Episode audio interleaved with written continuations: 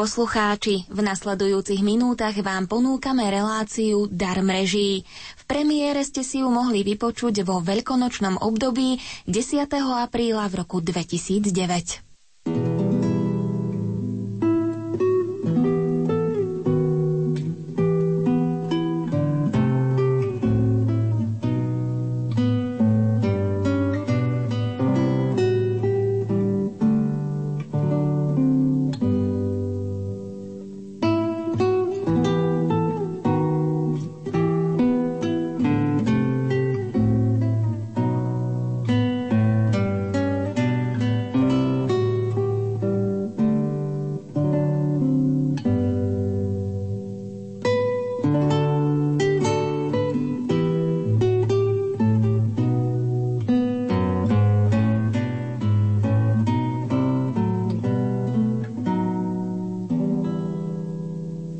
je to človek?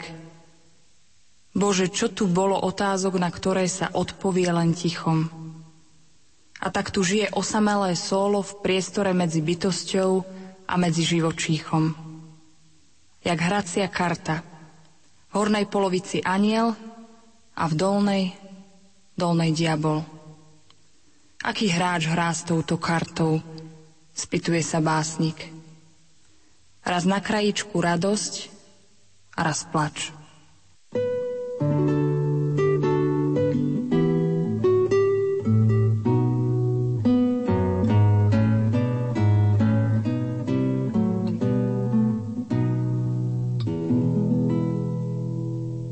Hovorí sa, že hranica medzi dobrom a zlom je tenká.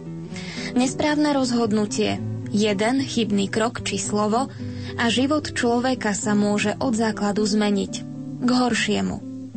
Na ľudí vo vezení sa spoločnosť díva väčšinou s nechuťou, veď ak niekoho odsúdili, zrejme si to zaslúžil a je zločinec. Pravdou ale zostáva, že takmer nikdy nie je neskoro na ľútosť, nápravu a nakonanie dobrých skutkov. Aj zločinec na Golgote je napokon toho dôkazom. Boh dáva šancu každému z nás, aby sme ho spoznali – Záleží len na nás, či naozaj chceme. Keď je človeku najťažšie, keď chce dostať odpovede na palčivé otázky, keď nevie, čo ďalej, potrebuje nádej. Nádej, že aj keď ho všetci opustili, nemusí byť sám. Je tu totiž niekto, komu na ňom naozaj záleží. Kto ho príjme takého, aký je. So slabosťami a nedostatkami, kto sa mu nebude smiať, ale vypočuje ho, pomôže mu, poradí. Tým niekým je Boh.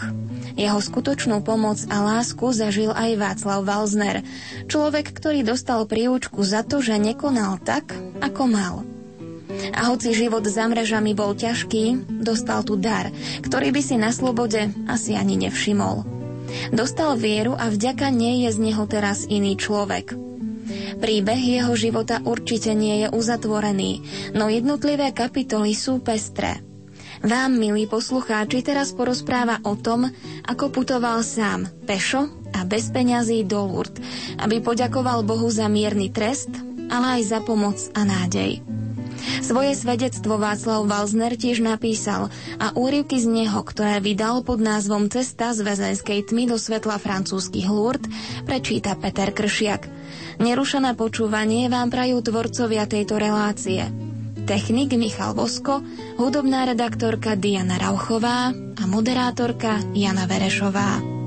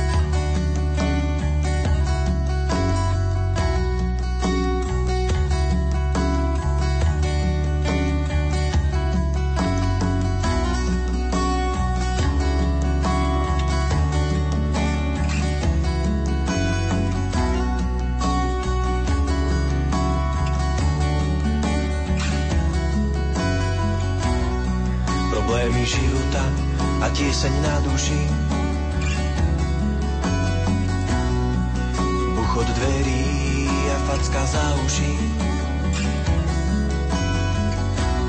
Nevera, že niekedy budem sám. Nechcem uveriť a verím, že je tu len klam. Láska, kde si, ako si odišla? Prečo to bolí? Slzami vyšla. Ticho noci a pohľad ľudí. No nakoniec krok ku mne. Nech to niekto iný súdi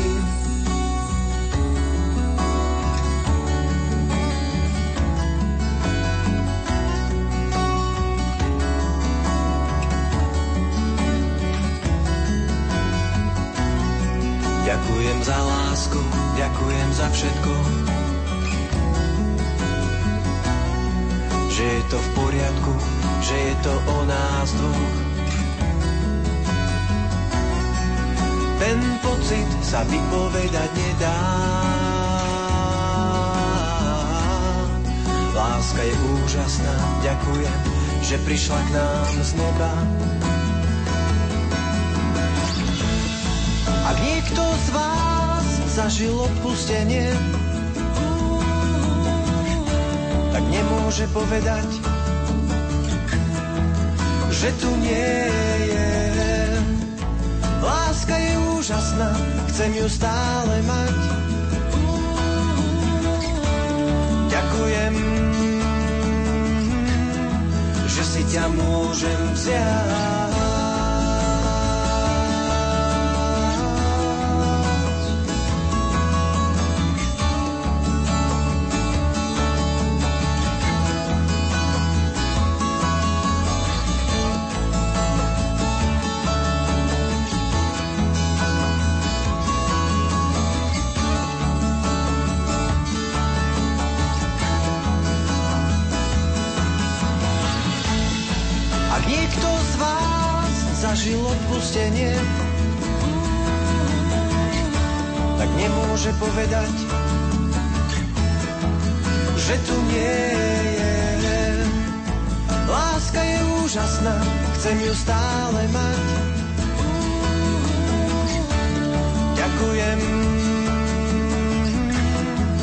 Si ťa môžem vziať.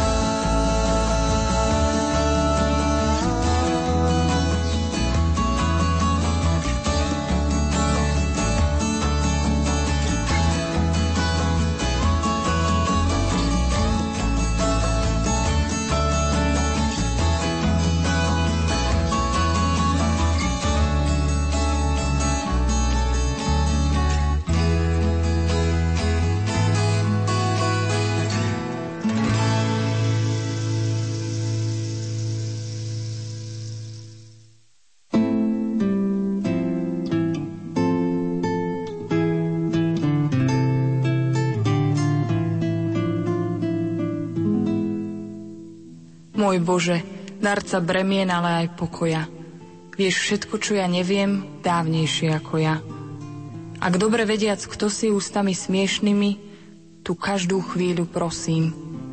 Povedz mi, riekni mi, to teba prosím, pane, otvor mi nepoznané.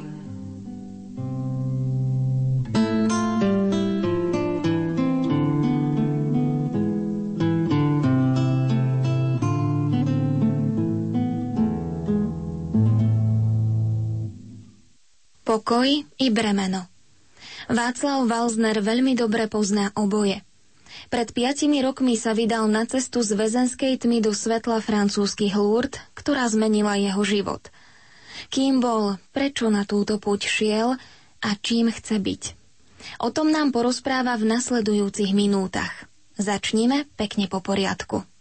Dobrý den, já se jmenuji Václav Valzner, pocházím z Kobeřic na Opavsku. Mám 39 let a vydal jsem se v roce 2004 na pěší pouť do Lourdes.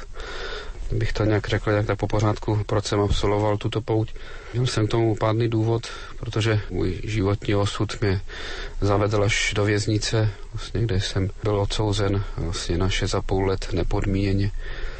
No a vlastně jsem takové docela problémy tam, že jsem si říkal, že musí existovat nějaké východisko, prostě nějak se z toho dostat.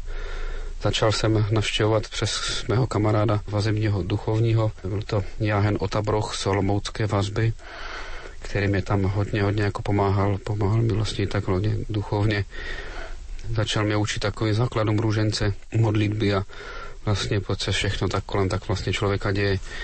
Můj takový první kontakt nějak tak s Bohem vlastně bylo, že jsem od něho dostal malý formát Bible Nového zákonu, tak mi tak jako vždycky nějak tak doporučoval, že jsem, jsem v nějakých, když člověk už neví kudy kam vlastně no, má takovou potřebu, tak má si z toho číst různé nějaké úryvky vlastně k danému problému.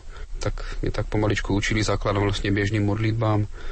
My se svým jako teda spoluvězněm jsme se modlívali na kopce Růženec vlastně a navštěvovali jsme často i každý týden bohoslužby. Vy jste byli veriaci aj předtím, ako jste se dostali do vezenia? Já jsem věřící takový, který jako byl pokřtěný od malička, ale pak jako takový věřící, který chodil za kostel vlastně, než do kostela což je jako určitě špatně, ale u nás jako tak v rodině jsme všichni jako pokřtění, ale do kostela chodila jenom babička, tak to mě k tomu jako nějak vedla, ale zřejmě to snažení, když to musím tak na sebe říct, bylo asi tehdy jako babičky asi zřejmě marné, protože každý člověk si musí svůj prostě ten svůj osud, aby pochopil zřejmě, že vlastně svět je a vlastně poznání Boha prožít sám, si myslím. A to je právě takový, pro některé to je i věc, i třeba taková tvrdá zkušenost, chtěl něco taky říct prostě pro lidi z vězení, že sám jsem tam vlastně pobýval, že je zbytečné vlastně si nějak zoufat nebo věšet hlavu, si říká,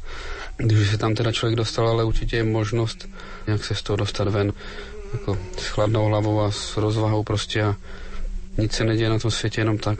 Všechno má svůj nějaký určitý cíl a určitě boží záměr.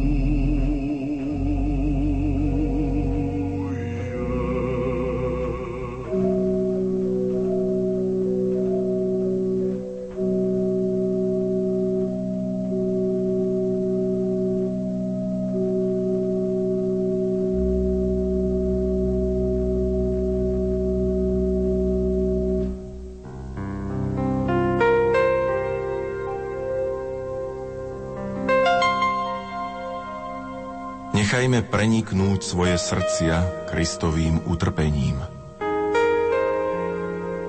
Veľký piatok s rádiom Lumen.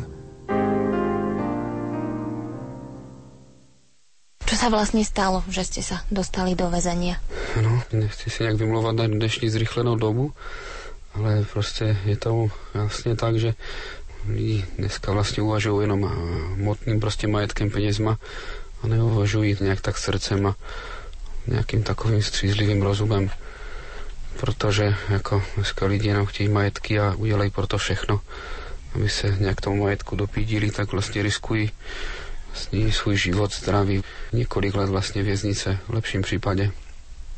Já jsem byl vlastně členem jako členem třeba takový pomocník vlastně v realitní kanceláři a že člověk se dneska ani neví pořádně s kým se baví, ale prostě byl jsem takový spolupachatel na loupežném přepadení.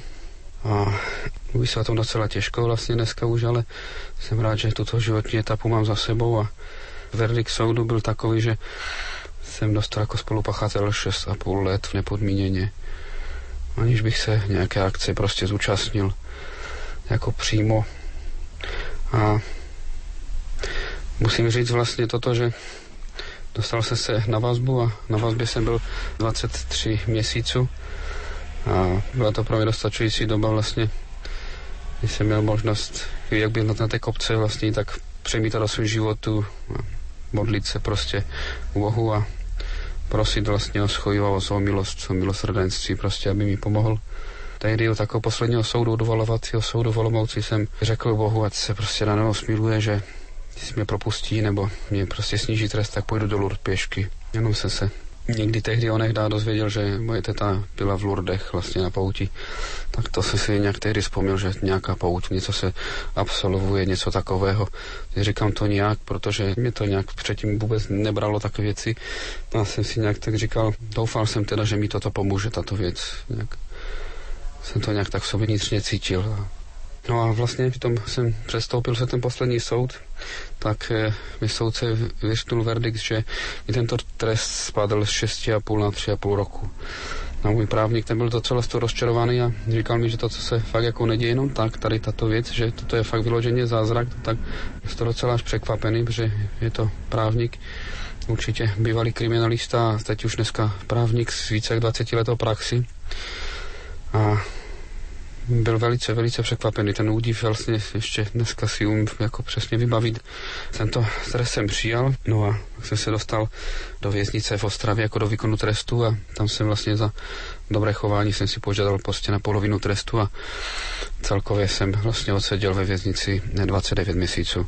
No a jak už několikrát, tak bych tímto chtěl zase opět poděkovat Bohu i paní Marii prostě za tu velkou milost, kterou jsem vlastně získal, to propuštění z věznice.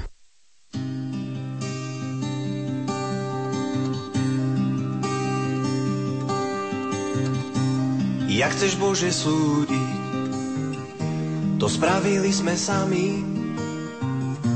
Súdime starých, mladých i detí a nedáme im žiť. Jak chceš Bože ľúbiť, keď neľúbiť je v móde, lásku tu sme naučili, nemiešať sa do našich srdc. Jak chceš Bože odpustiť, veď odpustiť je veľa. Miesto tvojej veľby máme zlaté tela. Jak chceš Bože požehnať, keď žehnajú nám páni, tí vedia oveľa viac, nedá sa obrániť. Tak zostup z neba rozsud nás a ukáž, ako máme žiť Dovol sa nám ponížiť a slúžiť ti zo všetkých síl. Tak zostup z neba rozsud nás a ukáž, ako máme žiť. Dovol sa nám ponížiť a slúžiť ti zo všetkých síl.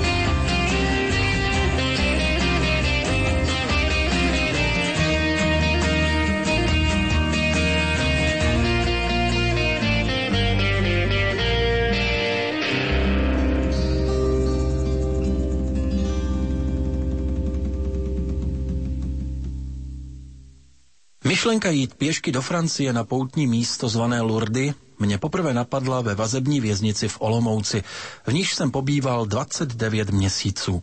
Můj spoluvězeň, jmenoval se Franta, mě začal postupně učit modlitbu růžence a přivedl mě také k vazebnímu duchovnímu.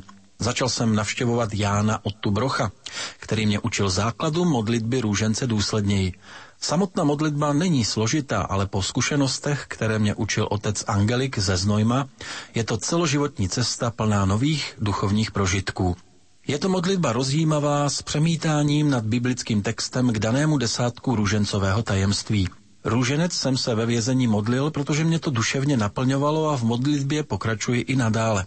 Modlitby ranní a večerní a také četba z Bible jsou velice potřebné pro křesťanský život, slouží nám jako ochrana od všeho zlého a jako pomoc k uskutečňování dobrých skutků. Bible samotná je kniha života nás všech, co žijeme na tomto světě. Je to dar od Boha, odkazy apoštolů, kteří sepisovali v dobách dávno minulých své poznatky, své činy a Ježíšovi skutky na papírové svitky, jež po staletích získali dnešní knižní podobu. Prosil jsem Boha v modlitbách o schovývavý trest a také se tak stalo. Po návratu z vězení jsem si moc nepřipouštěl, že musím splnit to, co jsem slíbil Bohu a sobě, že jako pokání, také s přáním a prozbou k paně Marii půjdu do Lourdes pěšky. Můj život byl nenaplněný, protože slib, který jsem vyslovil, se nestal skutečností až do dne, kdy jsem začal opravdu zvažovat, že se vydám na cestu. Mluvil jsem o pouti s otcem Irenejem ze Znojma od svatého kříže a ten jen potvrzoval, že když jsem dal slib paně Marii a Bohu, tak je třeba se rázně rozhodnout. Áno, Václav Valzner dostal to, o čo prosil. Teraz bolo na ňom, aby splnil sľub, ktorý Bohu vo vezení dal. Vy ste sa na tú púť vybrali v júni 2004. Boli ste na nej 9 týždňov. Išli ste na ňu hneď potom, ako vás prepustili z väzenia, alebo to ešte trvalo istú dobu? No, trvalo to určitě nějakou dobu, protože dostal jsem se do Znojma, jsem dělal kostelnickou práci, jsem vypomáhal v kostelu svatého kříže u Angelika a vlastně nějak, jak už to tak vlastně bývá člověk jenom taková lidská duše taková slabá, že vlastně to nechci nějak omlouvat, ale prostě určitě si mi nechtělo, že jak jsem se dostal ven. Ono to jsou takové někdy takové různé paradoxy, že člověk v úzkých slibuje a když je prostě zase venku, tak zase to nějak zavrhuje, ale neměl se se nějak z toho kruhu nějak vymotat prostě a hodně jsme to rozebírali s kněžíma. Jeden mladý kněz, otec Irenej, ten mi říkal, vlastně, když jste to slíbil, tak musíte jít prostě. A otec Angelik, ten zase mě neraději viděl prostě tam, abych se tam zůstal věnoval se kostelnické práci, no, ministroval a podobně. No ale prostě ve mě to pořád více více vzbuzovalo takové tajemství, co to bude, když člověk překročí svůj prach. A že vlastně se určitě může zase poposunout někde jinde, ale taky pamatovat na ten slib, který dal Bohu, protože myslím si, že tak někoho tak obejít vlastně obzvláště Boha prostě není moc dobré řešení pro člověka věřícího.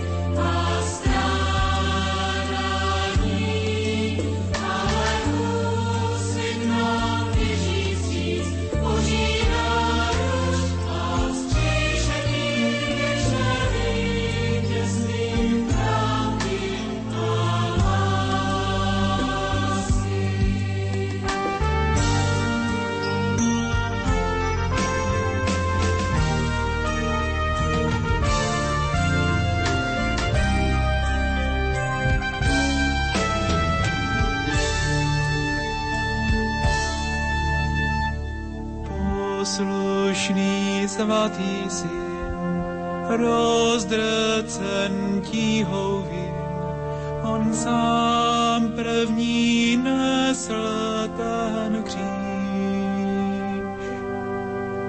Nový úsvit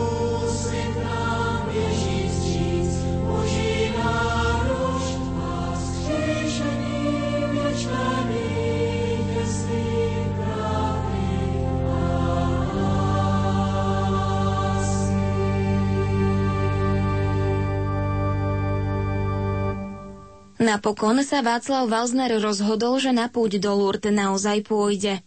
Začal jsem zánět o tom různé informace o Lourdech a podobně, ale až mi to zavedlo k děkanu Bartošovi do Znojma. To je mimochodem poutník, oni šli pěšky do Říma, myslím, že v roce 2000 na jubilejní rok, tuším, s otcem Markem Dundou a s otcem Jáhnem Řezníčkem a s otcem Peňázem tak jsem si říkal, že si zajdu za zkušeným poutníkem, teda za otcem děkana jsme se seznámili všechno a nějak jsme rozebírali pár takových informací a tak mi jako napsal na moji žádost ve francouzštině a němčině takové dva průvodní listy, takové testamonia. Obsah toho vlastně byl takový, že jsem prostě poutník z České republiky a že žádám u hodných lidí přespání a o takovou pomoc s kulatým razítkem děkanátu z Nojmu. No a pak jsem si sehnal vlastně tři mapy, vlastně Rakouska, Německa a Francie. No a nějak tak měsíc jsem si na to připravoval zakresloval jsem mapy doma vlastně a zhanil jsem nějaké různé informace o tom, co a jak. Taky jsem se seznámil s na Bartoše s poutníkem, s Petrem Badoškem, který šel se Znojma do Jeruzaléma pěšky, tak taky jsem získal nějaké různé informace od něho, ale nemá si ani cenu na něco nějak hodně připravovat, protože, jak se slyšel děkana Bartoša, ta pouť vlastně vás jako, jako lidi naučí každého sama. Prostě Bůh si člověka vede svojí cestou a dá mu tolik, kolik prostě snese a kolik unese. No a myslím si, že to platí tak v civilním životě vlastně.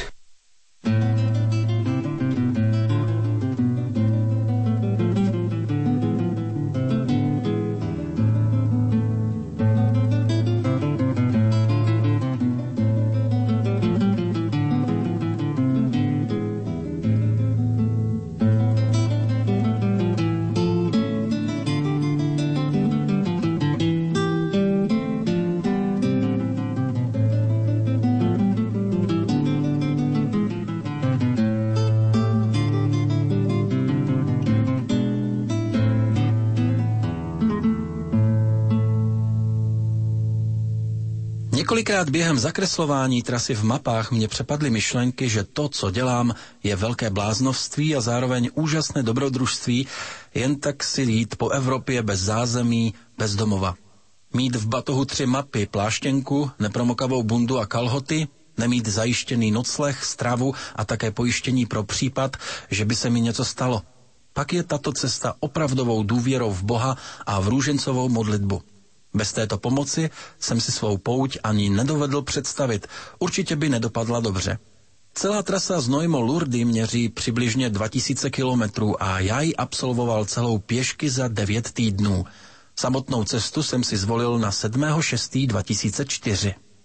Má představa, že půjdu přes Alpy, mě rychle opustila, když jsem si spočítal, že převýšení alpských velehor směrem na Innsbruck a k italskému hraničnímu městu Bolzánu činí 2000 metrů.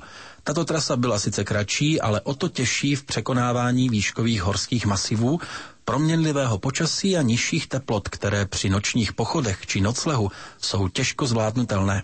Musel bych mít částečnou horolezeckou výbavu, jako je stan, spací pytel a karimatku. Tyto věci by musely vydržet nejméně do minus 10 stupňů pro větší rezervu s proměnlivým počasím v Alpách.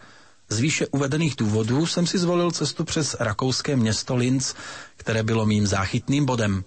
Dne 7.6.2004 v 8 hodin ráno, po zbalení batohu s mapami, sáčkem se svačinou a minerálkou, jsem tedy vyšel na pěší pouť ze Znojma do Lourdes.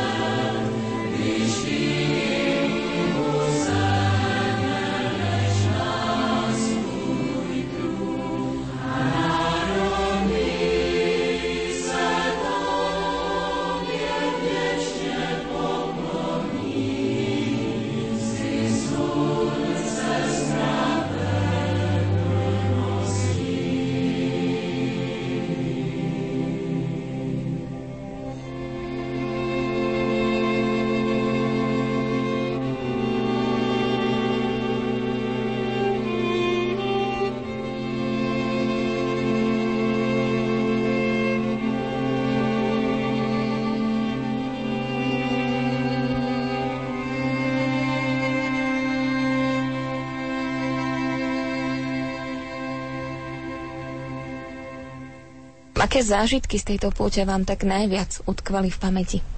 Zážitků bylo nesmírně hodně a myslím si takové ty zážitky, když už jsem vlastně už nevěděl kudy kam, tak určitě Zase jsem cítil tu boží prozřetelnost, boží blízkost. Musel jsem se modlit prostě modlit boružence a tak prostě mě to naplňuje a naplňovalo i tehdy a určitě jsem získal různé milosti vlastně, že jsem mohl být let třeba u lidí zadarmo, třeba kolikrát dali mi stravu, dali mi nocleh otcové kněži různí, třeba v Rakousku, v Německu, ve Francii, mě zaplatili třeba i večeři, ubytování, snídání a takové. Jsem dostali finanční obnos kolikrát i na cestu vlastně, aby jsem si mohl koupit nějaké občerstvení po cestě. Hodně mě třeba fascinovalo, jak už jsem třeba kolikrát už tak malomyslnil nad tím, že se obratím na druhou stranu cesty a budu stopovat a pojedu domů. Už na to nějak tak psychicky nemám, nezvládám to, že samota je těžká věc a když člověk jde celou tu trať, která měřila 850 km cirka, ale co se mi zpátky nastopovalo, nachodil, tak můžu říct, že jsem šel těch 20 km pěšky. Jsem moc rád, že mě vlastně lidi přijmuli, i když mě neznali, že nebylo to ani domluvené vlastně ty trasy třeba v Rakousku, že mě třeba otcové přijmuli, že se třeba nebáli. Měl jsem třeba v Rakousku takovou zvláštní příhodu, kdy po nějakých 43 kilometrech jsem přišel do nějaké restaurace, bylo už nějak kolem půl jedné ráno, no a zase se ptal nějaké hotelierky, jestli by mě mohla ubytovat a ona tak jako říkala, že by mě zavezla i vlastně do té vedlejší vesnice, kde má taky penzion a že prostě tady nemá zrovna jako nocleh. Já jsem mi říkal, že jsem pěší poutník, že bych to chtěl jít jako celé pěšky toto. Tak ona mi říkala, že tak za hodinku, že mě tam budou čekat, ale snad nějaký nedopatřením nebo nějakou zorou, nějaký náhod, prostě jsem tam slyšel v té restauraci nějaký hluk, ale nikdo tam prostě nějak asi už nebyl, nebo zvonil jsem tam, myslím, ani nevím, klepal jsem tam. Tak mi nikdo neotevřel a šel jsem prostě k farnosti, no a vidím tam přes takové okénko vlastně otce, který tam jako něco dělá na počítači a tak jsem ho zkusil oslovit přes zvonek a on mi říkal, že už mě neubytuje, že mě nevezme, teda protože už je pozdě a že tam Rakušáci berou jako na faru no, maximálně do 21 hodiny. Tak jsem to prostě vzdal a lehl jsem si do té farní zahrady na lavičku, no a nějak jsem ani nějak netušil, že ta lavička byla natřená, myslím, nebo něco, jsem, měl jsem taky bílé kapsové kalhoty a teda to nepadlo dobře, ale tak jsem si říkal, že si asi spokojím s tím noclehem v té farní zahradě na té lávce. No ale ono to, jako začal jsem se modlit růženec, protože jsem se potřeboval prostě nějak uklidnit vlastně po takové etapy a prostě mít takový svůj pokoj v sobě, jak vždycky a se domodlil vlastně a fakt byl jako docela zázrak, takovou radost jsem měl z toho, když ten otec přišel za mnou do té zahrady a pozval mě na faru, ale Mimochodem taky si sedl taky na tu lavičku, tak nevím, jak dopadly jeho kalhoty teda. Bylo od něho moc milé vlastně, nevím, jestli tak můžu říct, jestli to někomu třeba bude někoho nějak urážet třeba nebo něco, ale ten otec vlastně ještě tu noc mi nabídl jídlo a začal mi ošetřovat nohy, puchýře mi začal ošetřovat.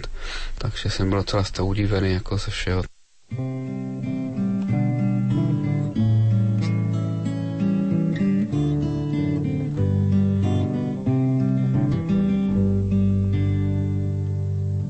Stavím sa, že práve podávaš mi dlane, keď smutný som tu stál.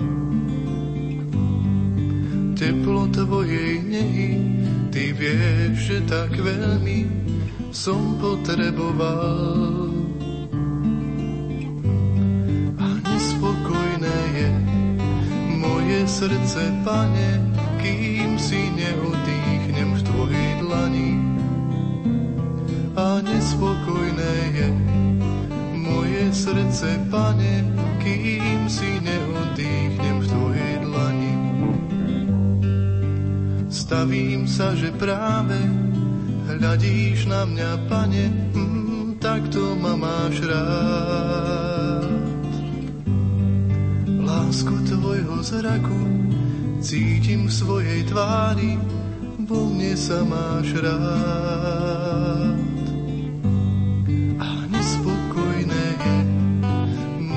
Srdce, pane, kým si neodýchnem v tvojej dlani. A nespokojné je moje srdce, pane, kým si neodýchnem v tvojej dlani. Ježišu, naplňaš mi moje srdce láskou, takou mohutnou. Väčšiu cenu, než bohatstvo sveta, tak poď za mnou. A nespokojné je moje srdce, pane, kým si neodýchnem v tvojej dlani. A nespokojné je moje srdce, pane,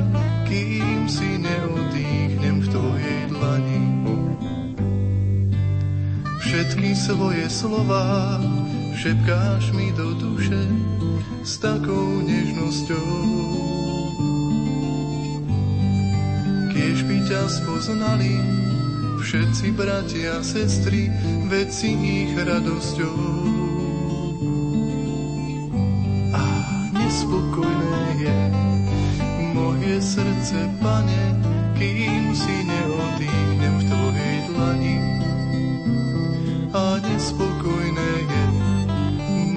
srdce, pane, kým si neodýchnem v tvojej dlani. Stavím sa, že práve miluješ ma, pane, láskou mohutnou. Ja túžim potom, pane, milovať ťa stále láskou najväčšou.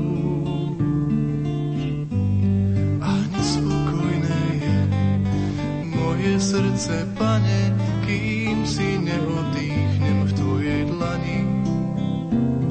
A nespokojné je moje srdce, pane, kým si neodýchnem v tvojej dlani.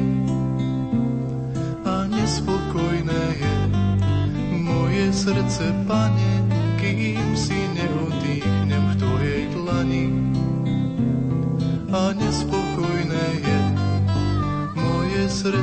pane, kým si neodýchnem v tvojej dlani.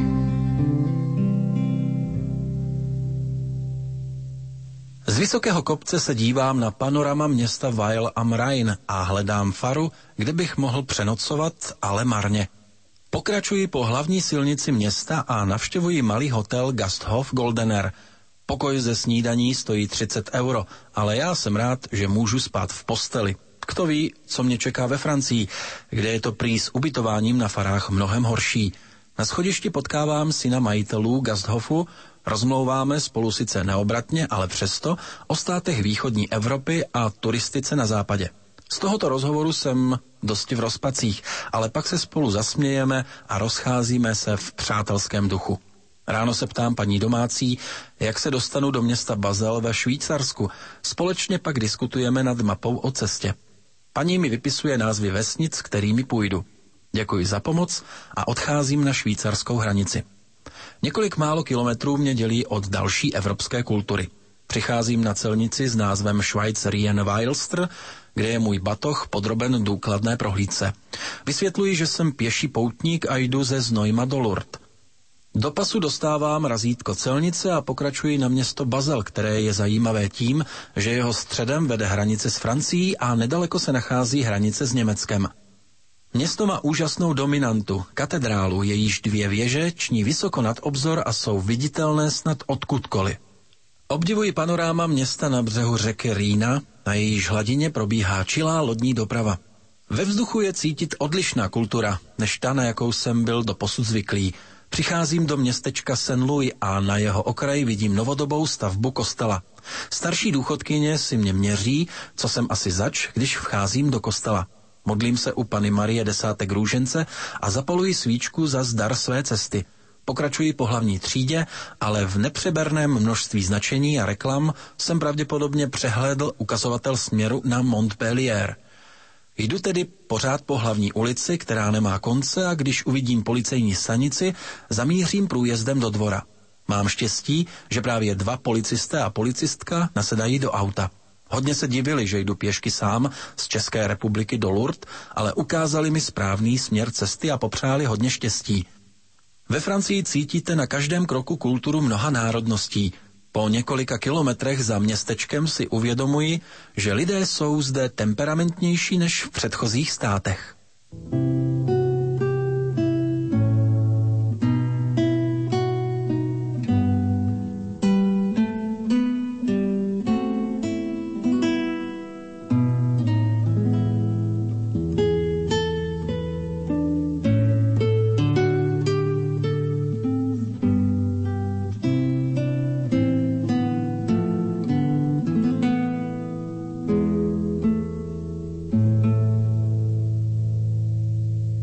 Aj vedeli po francúzsky, po nemecky? Já tak Němčinou vlastně u nás, já mám rodinu v Německu nebo nějak, ale že já tak to moje Němčina, to je nic moc, jako je několik slov vlastně, abych se trochu nějak tak dorozuměl, ale to je úplně minimum.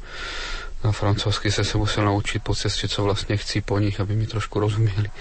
Jinak ne. A tak snad asi rusky vlastně, co nás ještě učili jako ve škole, že za dob totality a musím říct, že to roštinu jsem trošku oprášil a že mi přišla určitě vhod ve Francii, městečko Montabo, vlastně, kde mě otec Jean-Paul Aragon přijal na takovou spružení vlastně, abych se trošku jako dal do pořádku, kdy mi ještě zajistil taky svého pediatra, zaplatil mi ošetření nohou, jsem měl taky kotníky už otekle a hodně puchýřů, které byly velikostní někdy pěti koruny třeba. Tak jsem si říkal, že taky nějak musím se někde trošku jako odpočinout. To, tam byla paní, která jim pomáhala ve farním společenství a ona studovala v Moskvě a tak jsem byl velice takový potěšený vlastně, že, že ta paní se mnou začala komunikovat rusky, tak jsme se vlastně nějak tak domluvili, co jako si jako přejem nějaký jako druhého něco vědět a podobně. No. Taky mě otec vlastně tam pozval k jedné rodině, kteří vlastně jsou Čechoslováci. Manžel vlastně on je někde ze Slovenska, paní byla někde od Liberce z Česka, bydleli v Francii, tak jsem byl zase rád, že po dlouhé době jako takové abstinence vlastně mluvit jako česky nebo s někým se dorozumívat vlastně vůbec, protože ta doba takového mlčení to někdy bylo až docela dost jako po psychické stránce, tak jsem mohl zase se jako konečně vymluvit jako česky teda.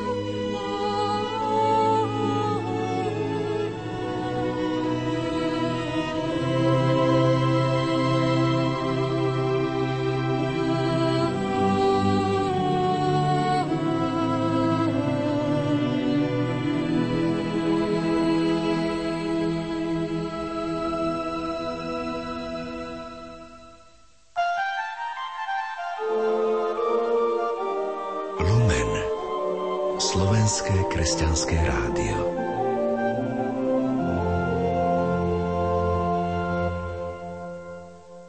Po vyše dvojmesačnom putovaní sa Václav Valzner napokon dostal do svojho cieľa, do Lourdes.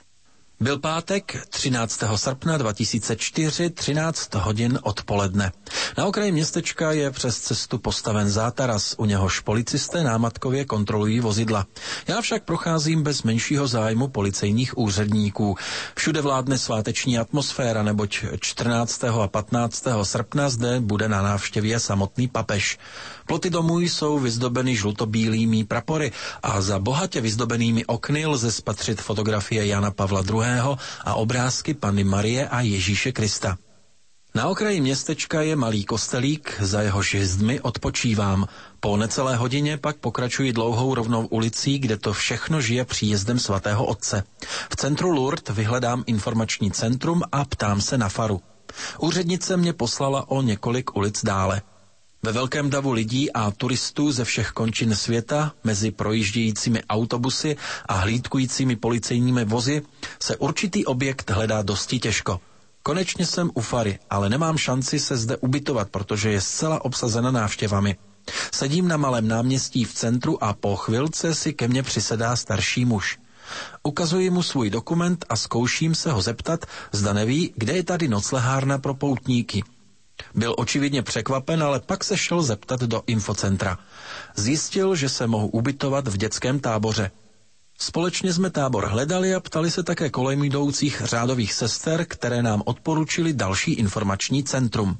Dostáváme vysvětlení a také mapu Lourdes, podle níž se vydáváme centrem městečka, které je krásně vyzdobeno. Po stranách jsou malé obchody ze suvenýry a nepřeberným množstvím zboží, malé restaurace a bufety a vedle nich několika patrové čtyřhvězdičkové hotely. Pokračujeme do příkrého kopce, zastavěného po obou stranách drahými restauracemi a připravenými stoly. Potkáváme mnoho poutníků, převážně Italů a Poláků, kteří zpívají a hrají na kytaru.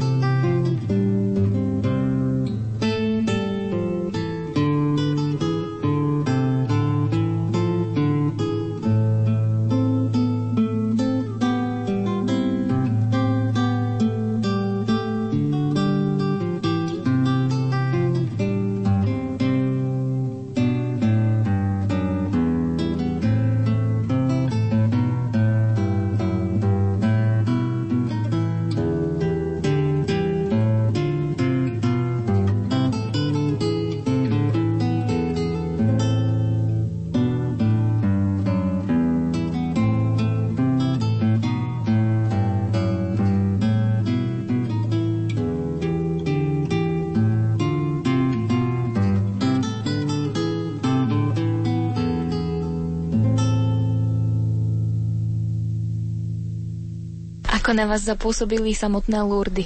Lurdy vlastně na mě zapůsobily takovým zvláštním dojmem. Lidi se jsou trošku citliví nebo tak nějak, že tam je cítí taková atmosféra, takového klidu a pohody vlastně v Lurdech.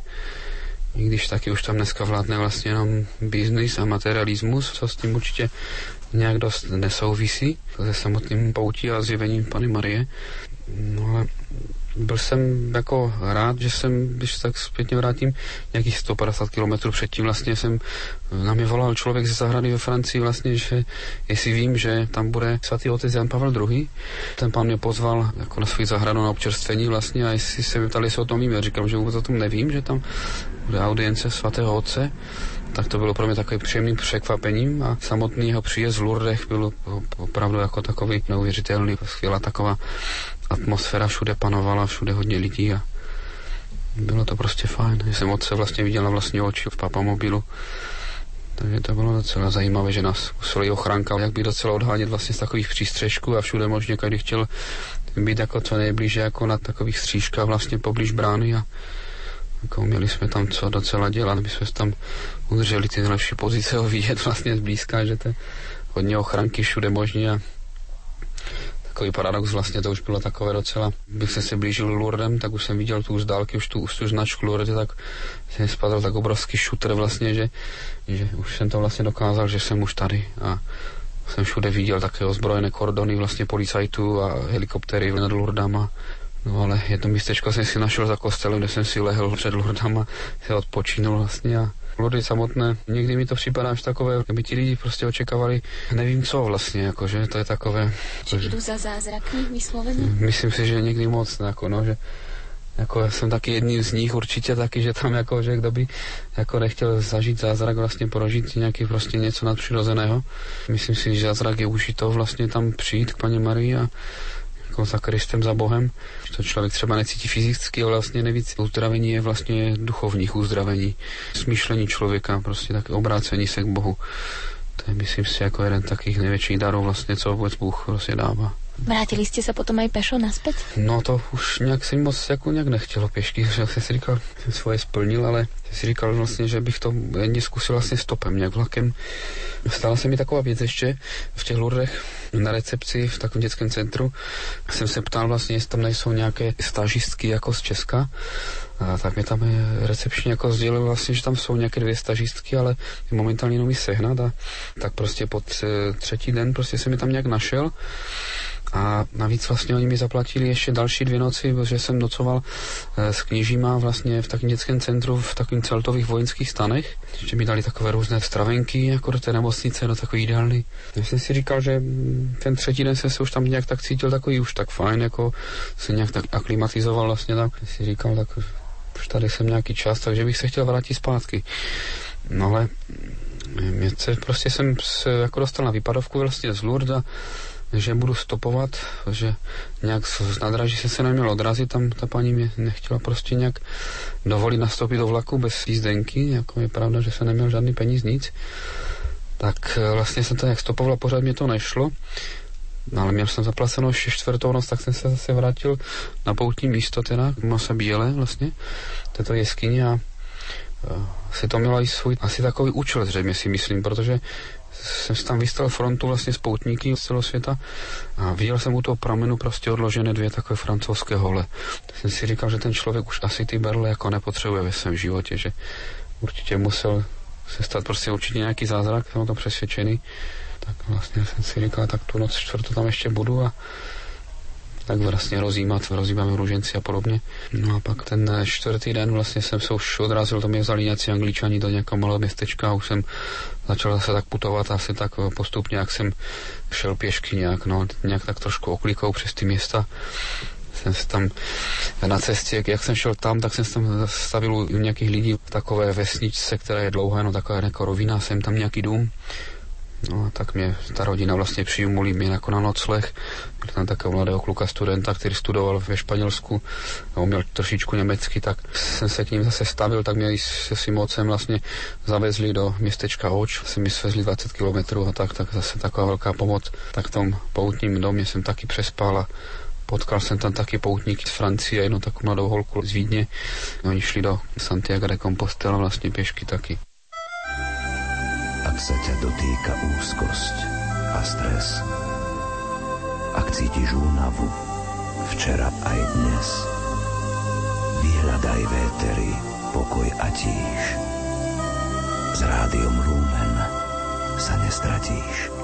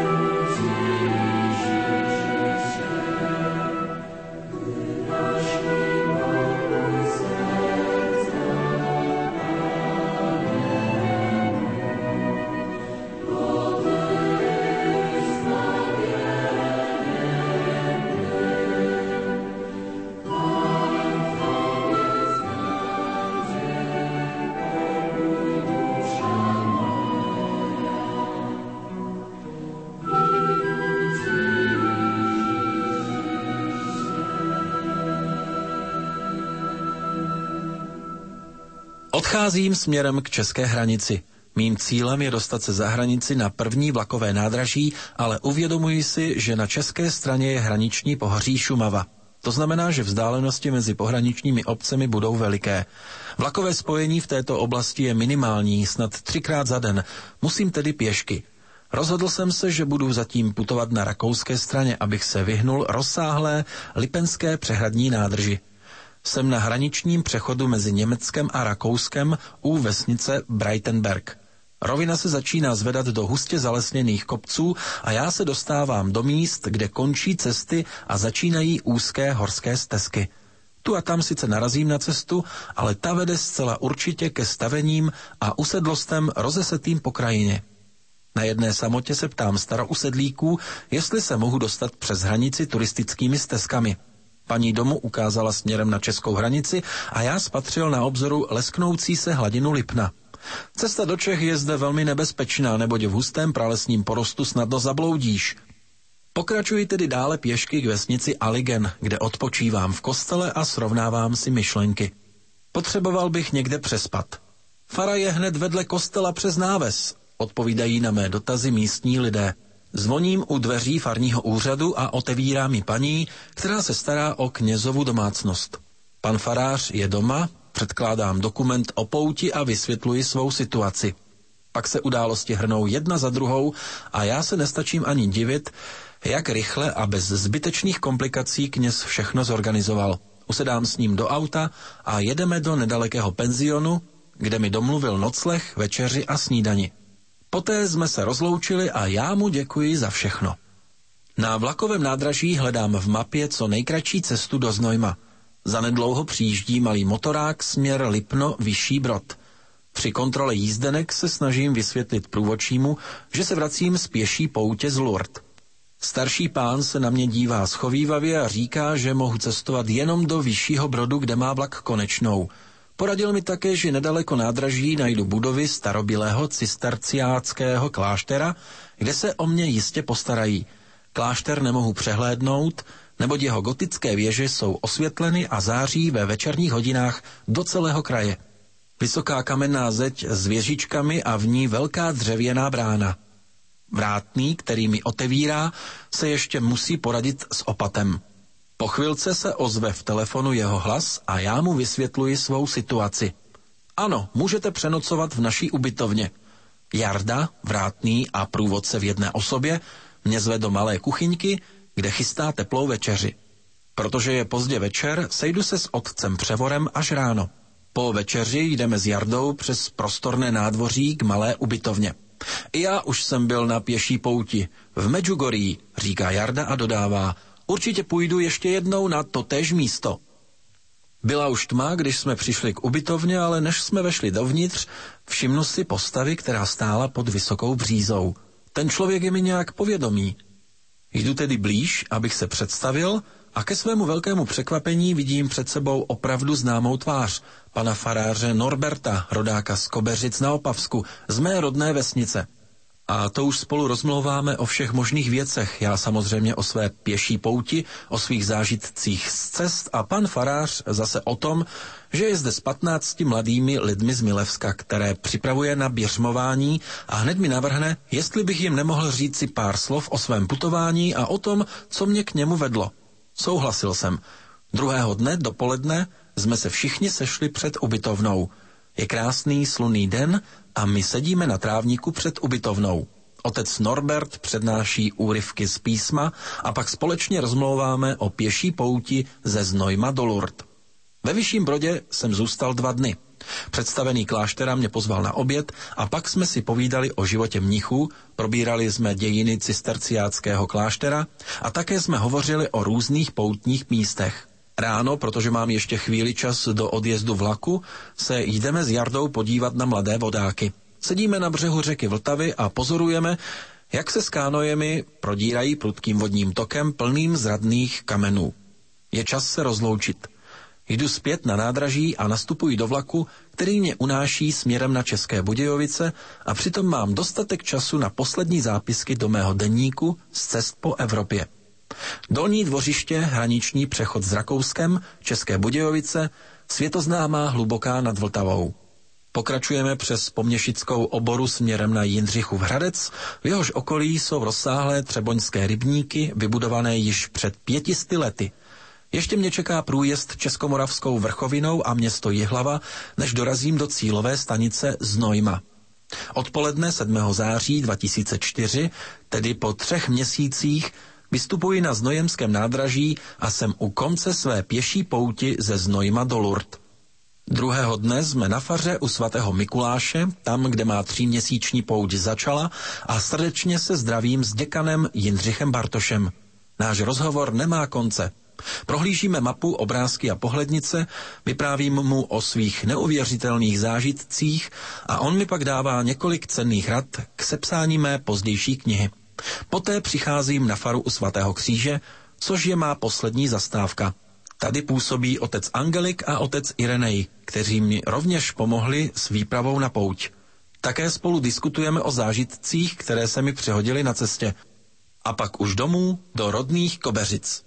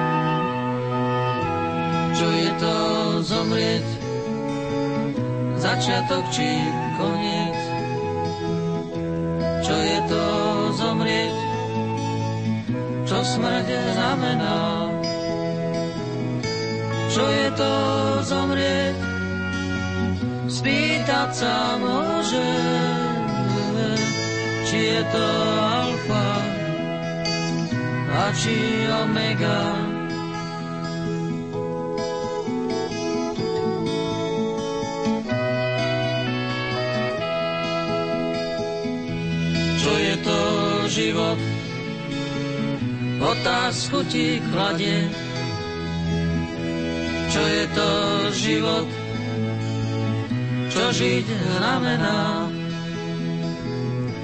Čo je to život, spýtať sa môže,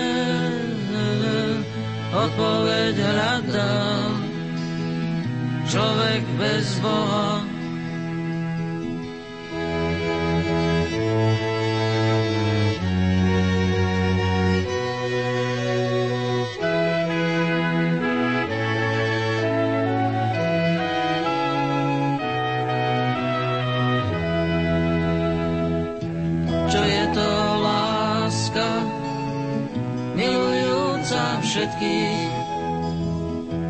Čo je to láska, kde ju hľadať má. Čo je to láska, spýtať sa môže len brat či sestra, človek bez Boha.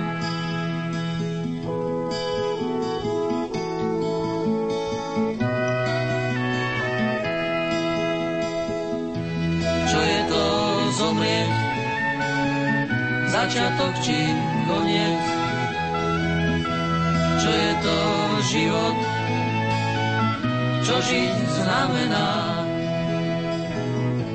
čo je to láska, milujúca všetkých, odpoveď dajú Evangelia. Odpovedajú Evangelia.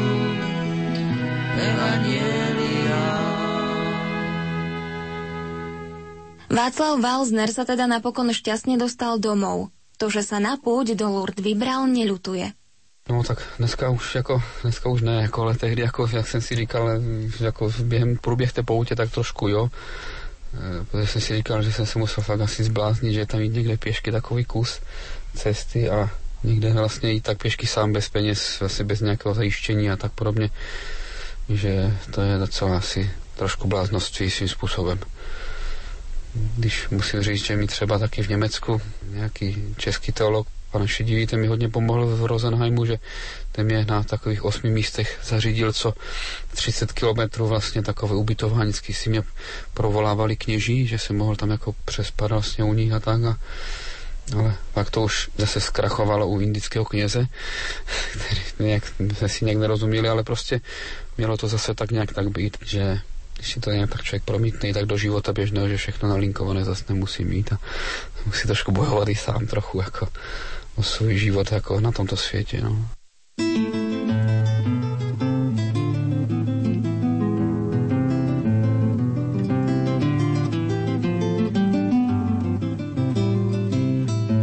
Už si len priznaj, nevodíš ty sám seba na povrázku. Globus je plný nenávisti a ty v ňom hľadáš lásku. Nejde o to, či nechceme, či chceme, či sa nám niečo zdá, či sa nám niečo nezdá. Alebo o láske dnes čo si ešte vieme, alebo z tejto Bohom danej zeme raz bude mŕtva hviezda.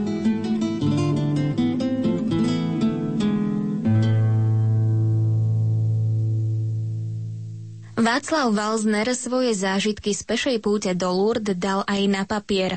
Útla knižka vyšla pod názvom Cesta z väzenskej tmy do svetla francúzskych Lourdes a úrivky z nej ste mohli počuť aj v tejto relácii v interpretácii Petra Kršiaka. Vaša púť v Lourdoch sa teda konala v roku 2004, teraz máme rok 2009. Ako ste prežili toto takmer 5-ročné obdobie? Čo robíte teraz? Já jsem vlastně u babičky u své, která má 91 let letos a tak se jako oni starám a jsem pečovatel, vlastně byl přímo v služnou péči. Už se o ní starám jako více jak tři roky. Jinak jako jsem přišel z této pouti, tak jsem začal toto sepisovat. Jsem si říkal, že z toho udělám vlastně takovou brožurku, jako knížku, kterou jsem psal nějak e, více jak rok a pak takové různé nějak to sestavování obrázku a pořád jsem zvažoval, jak to mám nějak udělat, jestli mám do toho i vložit obrázky a různě, ale zjišťoval jsem, že to by bylo hodně nákladné a Zhanil jsem i vydavatele po celé České republice, u Karmelitánu a různě, u cesty, ale to všechno, jako mi to nějak tak odmítli, že vlastně nejsem dost slavný, jsem slyšel taky u některých, u některých ale jako, to je jako takový druhotné si myslím. Jsem eh, nějak čilo náhodou našel vlastně tiskový fatimský apoštolát z Vranova nad Dý. Je to taky u Znojma a paradoxně vlastně, že otec Pavel Zahradníček, který tuto organizaci nějak založil, společně si tak kněží, těch tiskařů, a vlastně dobrovolníků, Oni měli sídlo vlastně fara Přimětice, Znojmo Přimětice, kde jsem vlastně z této první fary jsem jako vycházel, aniž bych to tehdy předtím o tom věděl teda. Tak je to takový dobrý paradox a tak jsem po nějakým ročním hledání eh, nějakých různých těch tisků a nějakých takových těch tiskařských firm si říkal, že bych to i na vlastní náklady vydal, že nebylo zase na to dostatek peněz, tak mi to zase zavedlo až tam otcům a po určité dohodě jsem tam vlastně ze svojí přítelkyní to tam jim chodil vypomáhat jako dobrovolník a to prošlo korekturou všechno. I u nás vlastně učitelka češtiny v naší vesnici tak jsme si nějak taky tak půl roku pořád nějak dohadovali, jaké slovíčko tam přijde a nepřijde. Tak kolem toho trošku jako bylo takové pozvížení někdy, ale, ale tak jsme to zdárně zvládli a udělali a pak samotná knížka, jak jsem se vrátil, tak se vydávala, myslím v roce 2006, tuším, že se vydávala nějak koncem roku. Celkově jsem jich vydal 900 kusů a Myslím si, že jako něco se mi tak rozdal, ale většinou taky 800 kusů. Já si myslím už prodaných vlastně za také symbolické ceny.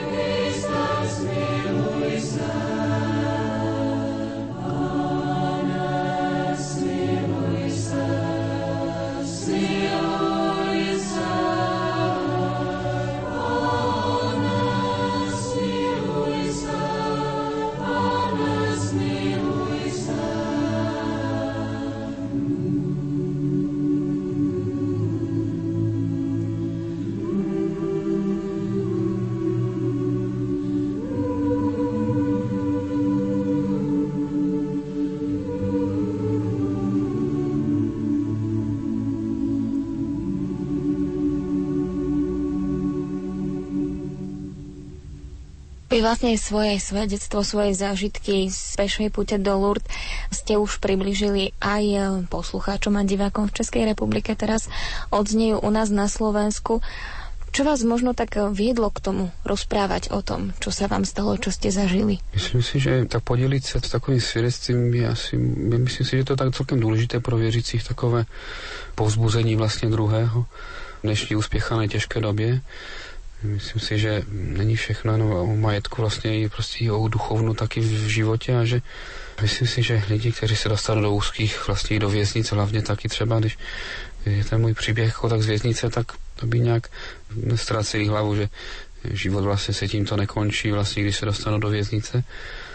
Že vlastně určitě existuje naděje, a to naději určitě je Bůh, prostě Pana Maria, že dá se i z nějakých těžkých životních složitých situací vždycky nějak prostě se dostat ven na přimluvu Boha, že který, když upřímně člověk se snaží o víru, tak mu vždycky pomůže. No. To je takový můj názor na to. Je teda Boh vašou hlavnou oporou v životě? Tak myslím si, že by tak měl být hlavní oporou vlastně tak jako každého křesťana vlastně v životě.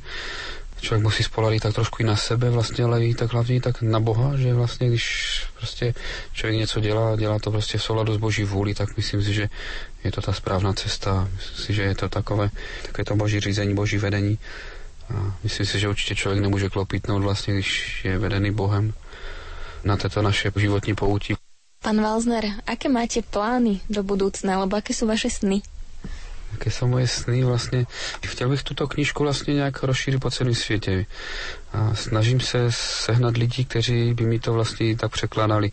Že já se na tom nesnažím jako získat peníze, ale jenom vlastně čistě jenom na to, aby jsem mohl zaplatit třeba i tu výrobu té knížky a distribuci vlastně někde se dostat a taky vlastně i lidi, kteří to jako byli ochotní přeložit za takovou dobrovolnost, nebo se snad nějaký malý finanční taky poplatek něco. Mám snad přislíbené nějaké prostě studentky tam z severních Čech, jestli mi to, snad se mi to asi bude překládat, asi momentálně už to překládá do španělštiny někde v Barceloně, tak jsem taky jako překvapený, co to vlastně, kde to zase letí ta knížka. Takže nevím to stoprocentně, snad do angličtiny nebo i vlastně do němčiny bych to chtěl, ale teď vlastně se jedná o to eh, nějak to tak šířit i hlavně na Slovensku a myslím si, že na Slovensku by to nebyl problém, že to se dají v češtině. I když jsem taky o tom uvažoval, že to nechám přeložit eh, do slovenského jazyka někde prostě přes nějaké organizace křesťanské to tam nějak rozšířit vlastně, no, tu brožurku. Chystáte se ještě někdy na nějakou půjť? Vpravdě řekl, jako už se mi taky moc nechce, jako že se trošku člověk zlenivil, že, ale jako loni jsme třeba byli vlastně na Velehradě, že, jsme šli z, z Vranova nad nějakých 150 kilometrů vlastně, tak tak po Česku. Taky jsem byl na Turzovce, na Litmanové, teď jsem se nedávno vrátil, ale to už jsem byl vlakem, už jsem nešel pěšky. Nevím, člověk nikdy nemůže říct nikdy, jako že bych nešel, že nevím, co bude, ale určitě, možná nějakou kratší třeba určitě, určitě ano. Pan Valzner, vy jste teda spomínali, že se staráte o svoju starou mamu. Rodinu nemáte, chcete si ju založit? Je to taková otázka, jako přímo na tělo, že jak se říká, ale určitě tak mám zájem vlastně založit křesťanskou rodinu a takové boží naplnění vlastně určitě v boží vůle, takové poslání snad určitě tento fakt vlastně, že založit křesťanskou rodinu že v dnešní době, když to tak řeknu, jsou rozvody asi na běžným pořádku, vlastně, že u nás třeba v Česku se co druhé manželství rozvádí a nevím, na Slovensku to bude určitě podobně.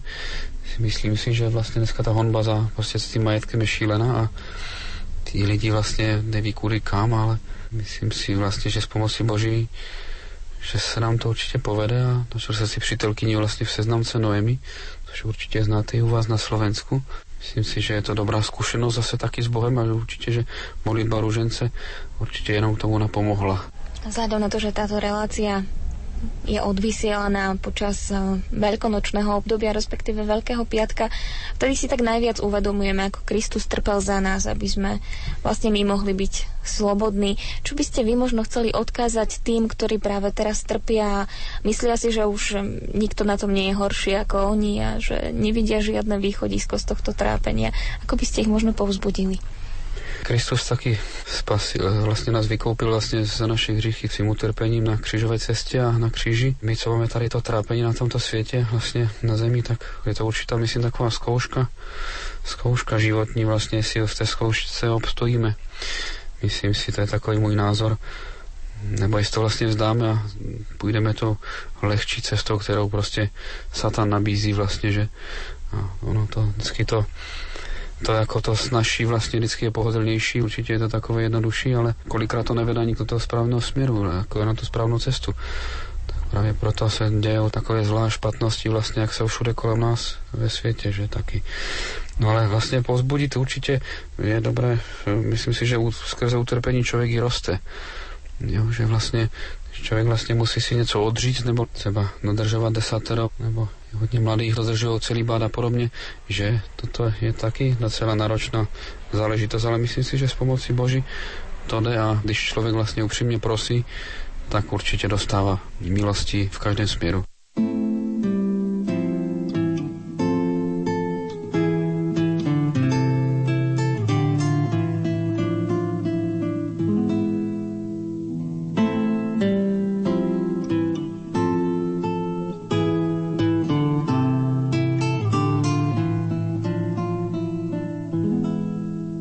Hovorí sa, že hranica medzi dobrom a zlom je tenká. Nesprávne rozhodnutie, jeden chybný krok či slovo a život človeka sa môže od základu zmeniť. K horšiemu. Václav Walzner to zažil, no nevzdal sa. Uveril Bohu, začal žiť podľa jeho prikázaní a dnes je z neho iný človek. Aký bude Václavov život nevie nik, no dostal druhú šancu. Tak dúfajme, že ju nepremárni. V relácii ste si mohli vypočuť úrivky z Václavovej knihy Cesta z väzenskej tmy do svetla francúzskych lúrd, ktoré čítal Peter Kršiak a básne od Milana Rúfusa, ktoré interpretovala Alžbeta Kalamárová. Príjemné prežitie veľkonočných sviatkov vám želajú tvorcovia relácie, technik Michal Vosko, hudobná redaktorka Diana Rauchová a moderátorka Jana Verešová.